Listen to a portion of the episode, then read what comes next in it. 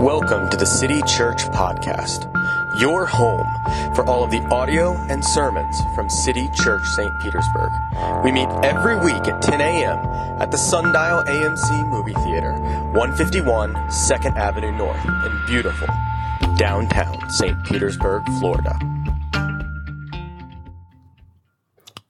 In 1845, two ships left England. They were captained by Sir John Franklin, and they were outfitted with over four years worth of food that could feed the crew of 127 men. They were out and leaving England to try to forge for the first time the Northwest Passage. The Northwest Passage would be a way to get from England to the Pacific Ocean by going over the top of Canada. Needless to say, this was a perilous journey. And so they set out on these two boats, the HMS Erebus and the HMS Terror. I think I'd rather be on Erebus than Terror. And they were ready to brave ice storms and polar bears, which we saw earlier today, which was kind of fun. But after two years, no one back in England had heard from them. Not a word was said about whether or not they had found their passage, if they had found their way through the ice of the Arctic North. And so expedition after expedition were sent to find them. And after years and years of searching, the only thing that they could come up with were some rumors from the Inuit people that they had died. In fact, these ships weren't found until 2014 and 2016. These ships remained lost for almost 160 years. And the only way that we ever found them was that there was an Inuit historian. His name was Louis uh, Kamookak. And Louis had been the grandchild of a woman who had found an artifact from one of these ships. He had devoted himself to history and he was able to collect these Inuit legends of the ships, these two ships that had crashed. Well, two years after the discovery of these ships, in 2018, another boat set out to make this same passage, except this time it was a cruise ship loaded with tourists and historians that were setting out from Thunder Bay and they were going to retrace the journey of Sir John Franklin. They were going to retrace the history of this moment on a boat called the Akademik Ioffe. And let me tell you, it was set up to go through the north. It had all of the ice breaking equipment. It had 127 rugged Russian sailors who were used to sailing in the Arctic. And, and there was a buffet. It was kind of posh. And they were, they were so sure that this was going to be a safe journey that there was a 91 year old man named John Stewart, not that John Stewart, who they said, Oh, absolutely. You're a history buff and you love this story. Come along with us. It'll be fine. Spoiler alert, it was not fine. Just, just a few hours into the trip, the ship ran aground of rocks and ice. Less than 12 hours after they left Thunder Bay, the crew and tourists had to disembark from this boat and they had to abandon ship. This ship, with all of the 127 Russian sailors and all of the amenities that you could ask for, a ship that was made by all the modern ways to go into this ice, couldn't make the trip. Couldn't even make it 12 hours into the trip. 170 years later, and all they could do was get 12 hours into the trip before they had to scuttle it. The frozen tundra of the Arctic is a perilous place. And so much can go wrong there. You can never take for granted your ability to navigate it. We saw that with Sir John Newton, and we saw that with the Ioffe, which, with all of our modern stuff, still couldn't get it done. I tell you this story because as Christians, one of the things that happens to us and happens to our hearts is we get lulled into this sense of repetition with so much of our lives. So much of our lives is kind of the same thing day after day. You wake up, you eat breakfast or you don't. You drink coffee or you don't. You go about your business. And we think that we're practiced and experienced in, in this sort of Christian discipline or that, that we, we've got this Bible reading thing down, or maybe you're really good at praying and you're like, no, no, I'm good. I, I got this prayer thing down. We take it for granted that it can become repetition and we can forget what it really means to serve Jesus. Whether that's parenting our kids towards Jesus, whether that's uh, working at our jobs to the glory of God, or even me writing sermons, this repetition gives us a false sense of power and, and accomplishment. We become accustomed to doing the tasks of life, the day to day things of life, and even of ministry. So much so that we forget that it is all completely dependent on the work of God. That He is the only way that we can accomplish anything meaningful in our lives. What happens is a subtle self righteousness grows into self sufficiency in our lives. As we return to the Gospel of Mark, now that Lent is over, now that we are celebrating the Easter season, we're returning to the Gospel of Mark. And this morning we're going to look at chapter 9. And we're going to see the transfiguration of Jesus, which was an awe inspiring event, which should have snapped the disciples out of their repetition, but instead it sort of cast a shadow over all the things the disciples just still don't get as we read this story. It's going to cast a shadow on their independence from Jesus and the work of his spirit. So if you're able, I would love for you to stand with me as I read Mark chapter 9. If you'd like to follow along in your Bibles, that's where I'll be. The words will also be on the screen behind me.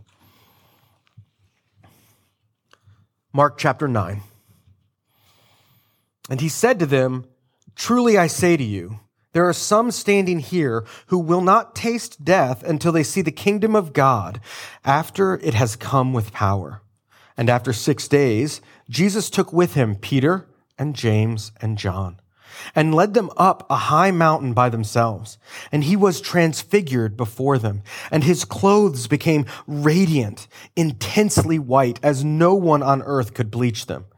And there appeared to them Elijah with Moses, and they were talking with Jesus. And Peter said to Jesus, Rabbi, it is good that we are here. Uh, let us make three tents, one for you, and one for Moses, and one for Elijah for he did not know what to say, for they were terrified. And a cloud overshadowed them, and a voice came out of the cloud This is my beloved Son. Listen to him. And suddenly, looking around, they no longer saw anyone with them but Jesus only. And as they were coming down the mountain, he charged them to tell no one what they had seen until the Son of Man had risen from the dead. So they kept the matter to themselves, questioning what this rising from the dead might mean. And they asked him, Why do the scribes say that first Elijah must come? And he said to them, Elijah does come first to restore all things. And how is it written of the Son of Man that he should suffer many things and be treated with contempt? But I tell you, Elijah has come, and they did to him whatever they pleased, as it is written of him. And when they came to the disciples, they saw a great crowd around them and scribes arguing with them. And immediately all the crowd, when they saw him, were greatly amazed and ran up to him and greeted him. And he asked them, What are you arguing about with them? And someone from the crowd answered him, Teacher, I have brought my son to you, for he has a spirit that makes him mute. And whenever it seizes him, it throws him down, and he foams and grinds his teeth and becomes rigid. So I asked your disciples to cast it out, and they were not able.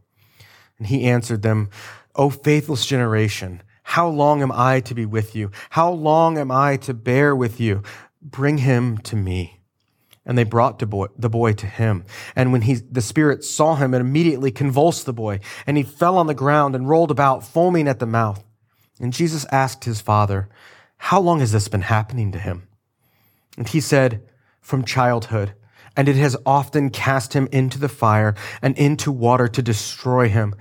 But if you can do anything, have mercy and compassion on us and help us.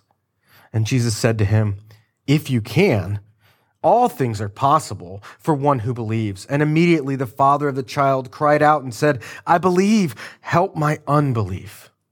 And when Jesus saw that the crowd came running together, he rebuked that unclean spirit, saying to him, You mute and deaf spirit, I command you come out of him and never enter him again. And after crying out and convulsing him terribly, it came out. And the boy was like a corpse, so that most of them th- said, He is dead. But Jesus took him by the hand and lifted him up, and he arose. And when he had entered the house, his disciples asked him privately, Why could we not cast it out? And he said to them, This kind cannot be driven out by anything but prayer.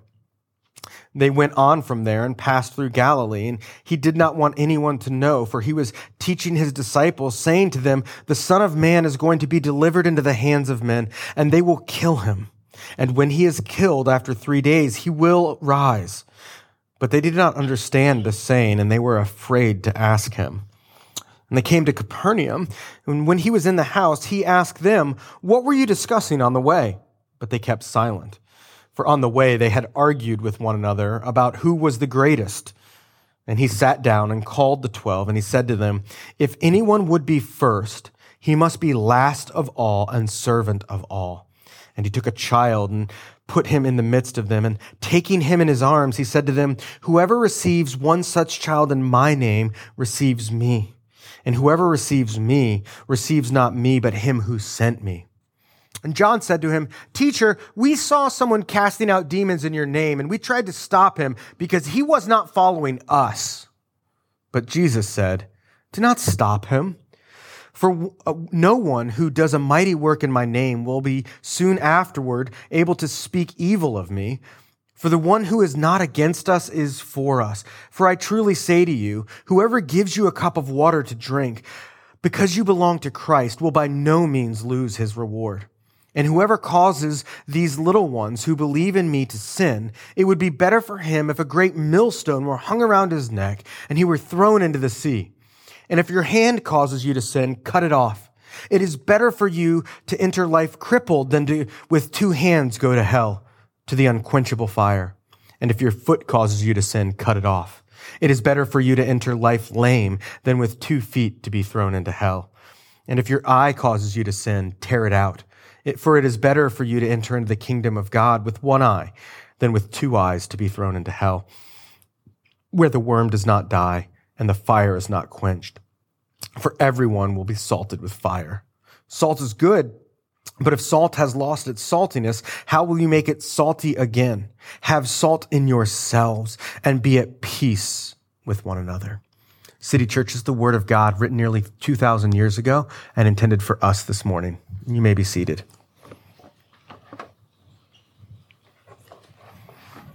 So this passage begins with Jesus kind of calling his shot. He tells his disciples that some of them, before they die, are going to see the kingdom coming in power, and they get to see just that. He takes Peter, James, and John up to the top of a mountain. And when he gets to the top of this mountain, he is revealed in all of his glory. It says that he is shining with clothes that are unnaturally white, a white that nobody uh, on earth could get clothes to be. And he is bright. And all of a sudden, Moses and Elijah show up for a chat to just kind of hang with Jesus and see how it's going and talk about what's going on. Obviously, this moment should have inspired them to this sense of awe and wonder. And it did to an extent, but it also sort of inspired them to terror. And it kind of scared Peter so much that he decided he just needed to say something. Right? Peter is never one to allow a moment of silence to pass and just sort of allowed to just be there and, and say nothing. No, no, no. He says, Oh, I've got an idea. There's three of you. Why don't we build three little tabernacles, three little tents where we can make offerings and, and take care of all of that for you? How about that? And what's interesting is Jesus does not respond to Peter in this case. Rather, a great cloud surrounds them and God speaks from heaven, just like he did at the baptism of Jesus. And he says to Peter, This is my beloved son. Listen to him. And then all of a sudden, the cloud dissipates and they're standing there with Jesus looking like he did before, on the top of the same mountain that they did before. Just kind of everything is back to normal. Now, something that we miss in this story, because like it's easy for us to like look at it and like see Peter and be like, that guy. I'm glad I'm not like Peter and I never say something when I should be quiet. I'm glad I'm not like, we quickly jump to that, but we miss sort of a fascinating detail here. We miss the detail of what Jesus says and does in this passage. Did you catch it? Did you catch what Jesus says? No, you didn't, because he didn't say anything. Did you catch what Jesus does? You didn't, because besides leading the people up onto the mountain, Jesus doesn't do anything. Jesus takes the disciples up to the mountain, and then God reveals Jesus' glory. The disciples make kind of a bonehead call, and then God speaks and tells them, nah, that's not how this is going to go. But Jesus is just there and he is dependent on his Father for everything. In fact, we see this played out in the Gospel of John. Jesus says in the Gospel of John that he can do nothing except what he has been told to do by the Father, that he speaks nothing that has not been told and spoken to him by the Father. Jesus God in the flesh, the second person of the Trinity, is wholly dependent on the Father for his life and ministry. If that's true of Jesus, how much more so should that be true of you and I? Our lives are to be a theater of dependence on the work of God because we can so easily begin to take things for granted. We can begin to think that we've accomplished some things, we've grown to a, a nice little point in our lives, and we put our spiritual lives on autopilot. My guess is that this is true for you because I know that this is true for me. One of the ways I see this sort of sin and complacency working itself in my heart is in the way that I prepare sermons. I, I did the math in, in October um, it'll be 20 years that I have spoken weekly to a crowd about Jesus under the employment of a church. And if you kind of do the math of about 50 times a year, that shakes out to be about a thousand. At this point, I kind of have a rhythm for how I write. I kind of have a rhythm for how I study, and I can very easily just sort of click on the cruise control. I can just say, yeah, yeah, I know how to get, I know how to get a sermon out of a text. I'll just do that and call that a Wednesday. But nothing that I have to say, nothing that I have to say to you this morning, last Sunday, or next Sunday is of any value if the Holy Spirit is not at work. Nothing I have to say is of any value if I'm not depending on Him to be the one who speaks. Have I prayed about you all as I prepare this sermon? Have I prayed for myself as I prepare this sermon? I mean, I can write a sermon without praying, theoretically. I can do it, but I also short circuit what God is calling me to. And so many of us do that in so many ways in our lives because we are taught by the world around us. We are discipled by the media that we take in that we are to be independent, that we are to grow in our independence. But God is calling us to a countercultural level of independence. Or I'm sorry, dependence. Easy to mistake. Here's what the here's what all of the messages around us say. You need to become financially independent. You need to become emotionally independent. You need to be able to be able to live out a freedom that is radically independent of anyone else imposing rules on you. Beloved, that is not the voice of God. That is the voice of the evil one the movement of Christians, our movement is not a movement towards spiritual independence where we can make it on our own, when we can do it ourselves, but rather what God wants us to move towards is radical dependence on Him and radical interdependence on the covenant community that He is weaving us into being here at City Church. That's what Jesus was showing us at the transfiguration. God was showing how Jesus was dependent on him. And what happens as we walk through the rest of this chapter is we get a sort of almost comical, if they weren't tragic, series of events where the disciples are doing not that. I mean, as soon as they come down the mountain, as soon as they come down the mountain, they're confronted by the fact that the disciples are struggling with the fact that they can't cast out this demon. They've been trying. Now they're arguing with the scribes and Pharisees. And you kind of get the picture that the dad is just like in the crowd, like, will somebody please help me? Right? Like, like a new person at Mazzaro's who doesn't know to grab a number. They're just kind of standing there in this crowd, shocked and wondering what is happening. And so Jesus comes down and he sort of cuts through this and like, what's the problem?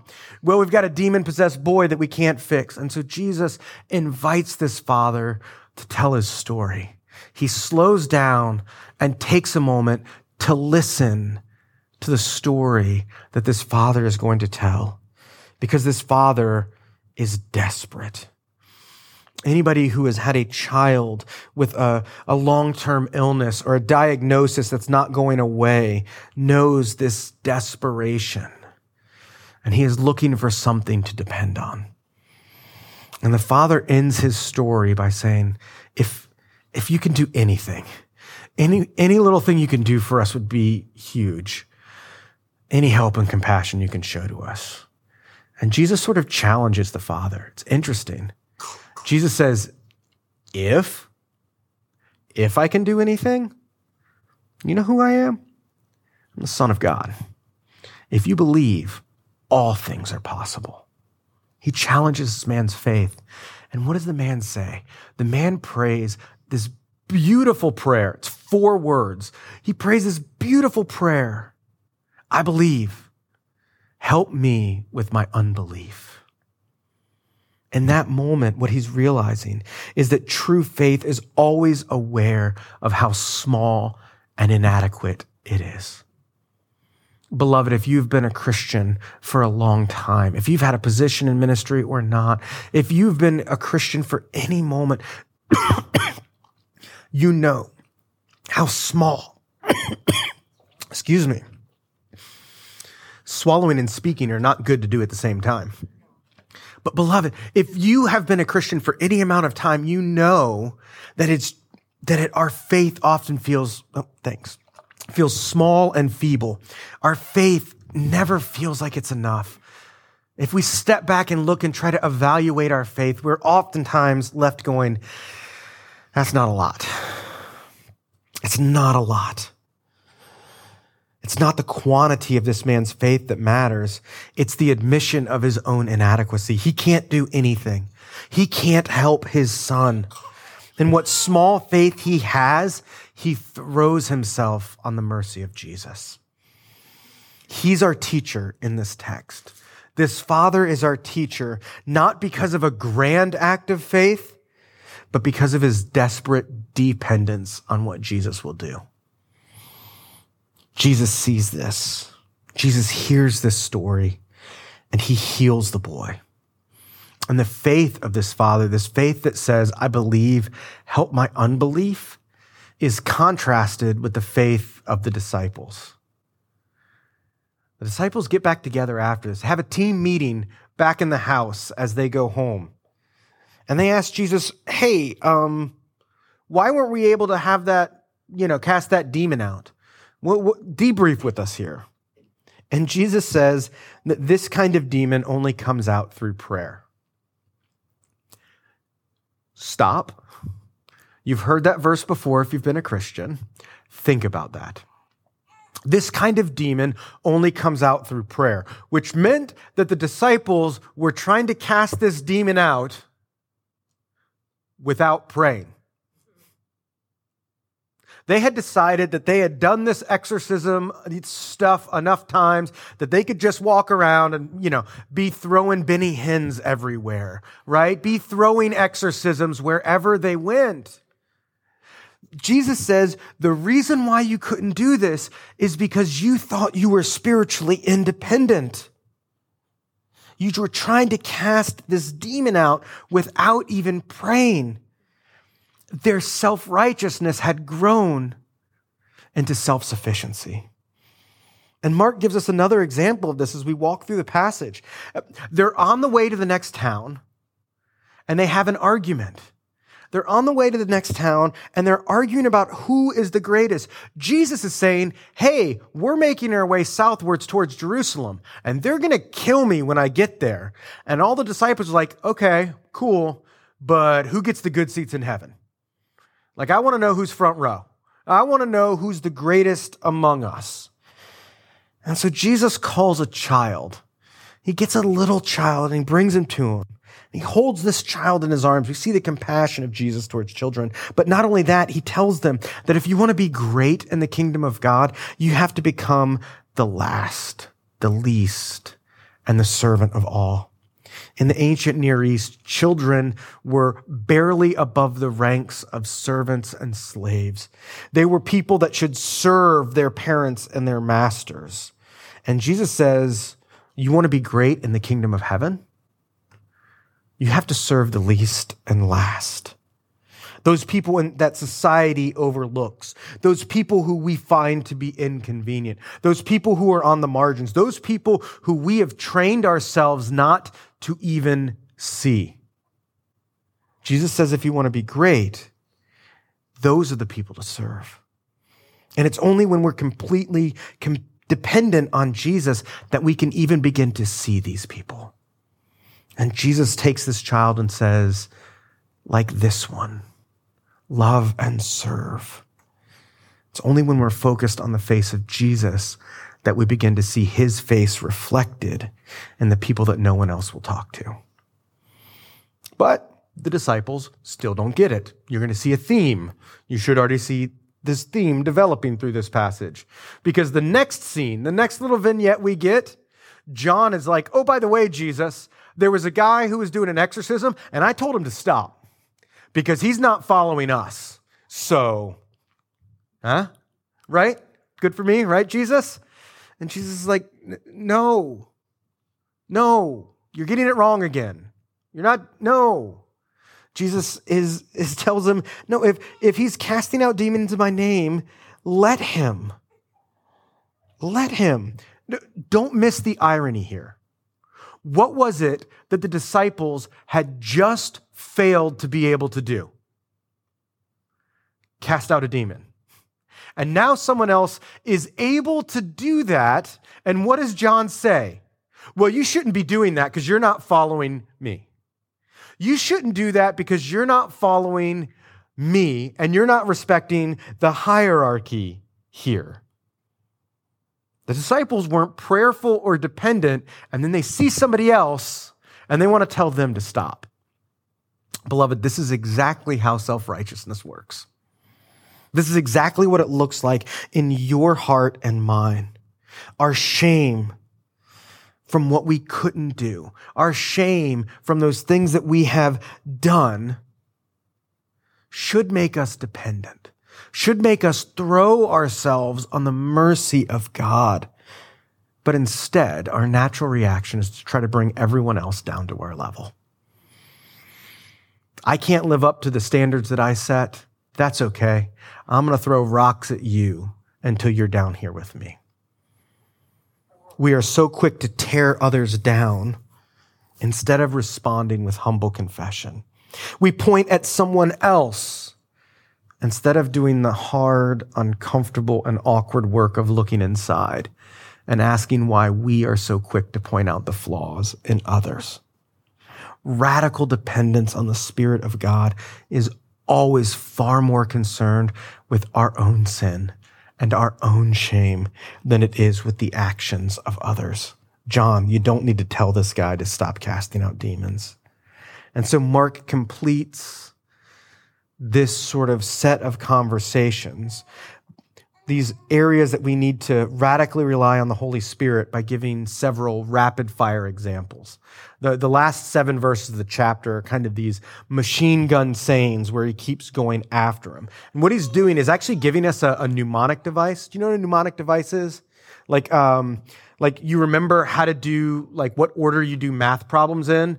By saying please excuse my dear aunt sally like you know parentheses exponents multiplication divi- you know. Or you remember that like what are the planets? By saying my very excellent mom just served us noodles right? I realized i had to look up a new one of those because I grew up and Pluto was a planet, but I'm old now and we have to come up with new mnemonic devices that don't have Pluto on them. Right? We're, we we teach ourselves memory tricks, triggers that help us learn things, that help us remember things. I'm not even going to get into the Michael Scott level mnemonic devices that I use to remember names because they're weird and idiosyncratic. But that's what this passage is. This passage is a way for us to remember because it's kind of like a key word that keeps changing. Because first he keeps saying like, oh, if you, if you do this and it causes you to sin. And then the word changes and he's talking about fire. And then he finishes by talking about salt. And you can kind of see that progression. And if you see that, it's easy to remember all of these things that he's saying, but all of them are reminding us of our dependence on God. We have to be dependent on God when we teach others, especially when we teach children. God reminds us of the grave consequences of what happens when we lead children away from Him. We can't battle sin in our lives apart from the power of God. We can't live through tricks and human means because our sin requires divine intervention, requires divine intervention when we became Christians and in our lives as we continue to be Christians. We have to throw ourselves on the mercy of God in order to ever see change in our lives. And if we don't, he says we risk hell. He says it's better to cut your hand off than to go into hell with two hands. And he says our lives won't be easy. He, he has this verse that I, I never noticed before this week. I've read Mark a, a bunch of times, but he has this verse that's sort of kind of heavy metal. He's, he says, he says, everyone will be salted with fire. If that's not like the cover of a dark album, I don't know what is. Everyone will be salted with fire. But what he's telling us is that all of us are going to have trials and tribulations sprinkled throughout our lives. Not everything is going to be easy. He promises you it will not. And then he concludes by showing the way that the rhythms of the Spirit of God, living in tune with what God is doing, being dependent on Him, changes the way that we treat one another. He borrows this language of salt, but he's doing something a little bit different he's reminding them that when they would bring their sacrifices in the Old Testament, they would bring salt along with it. They would salt the meat so that it could be shared and eaten. As we depend on the Holy Spirit, we'll live as brothers and sisters united by the person of Jesus. We'll be in covenant with one another, where we give ourselves wholly to each other, where we forgive each other's trespasses, where we invite one another into our tables and our home, where we look out for the lives of one another, where we teach one another's children, where we help them when our, when our parents are at their wits' end. This whole thing has been about the dependence on Jesus that we as Christians need to grow in.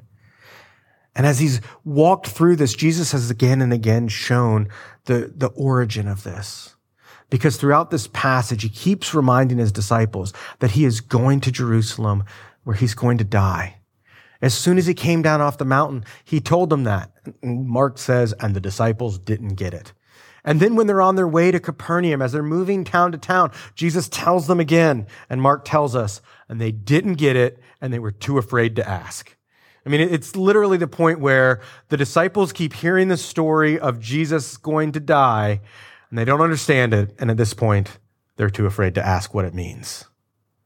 And yet, and yet the dependence that we have on God that began when we looked to the cross the first time is the same dependence that we show time after time. The dependence on the cross of Jesus is not the starting point of the Christian life. It's not like we go, oh, I needed Jesus, good, got that, and now we'll move on to something else. But rather, this is the day to day, moment by moment rhythm of the Christian life. Beloved, let us see the beauty in the fact that God has sent his Holy Spirit into our lives. Let us treasure that so much that we become dependent on him. Let's give up our self righteousness and our self preservation projects and live with abandon as people have been made whole and been made new by the power that comes from outside of us. Let us cry out together with the father of this passage. Lord, I believe, but help my unbelief. Let's pray.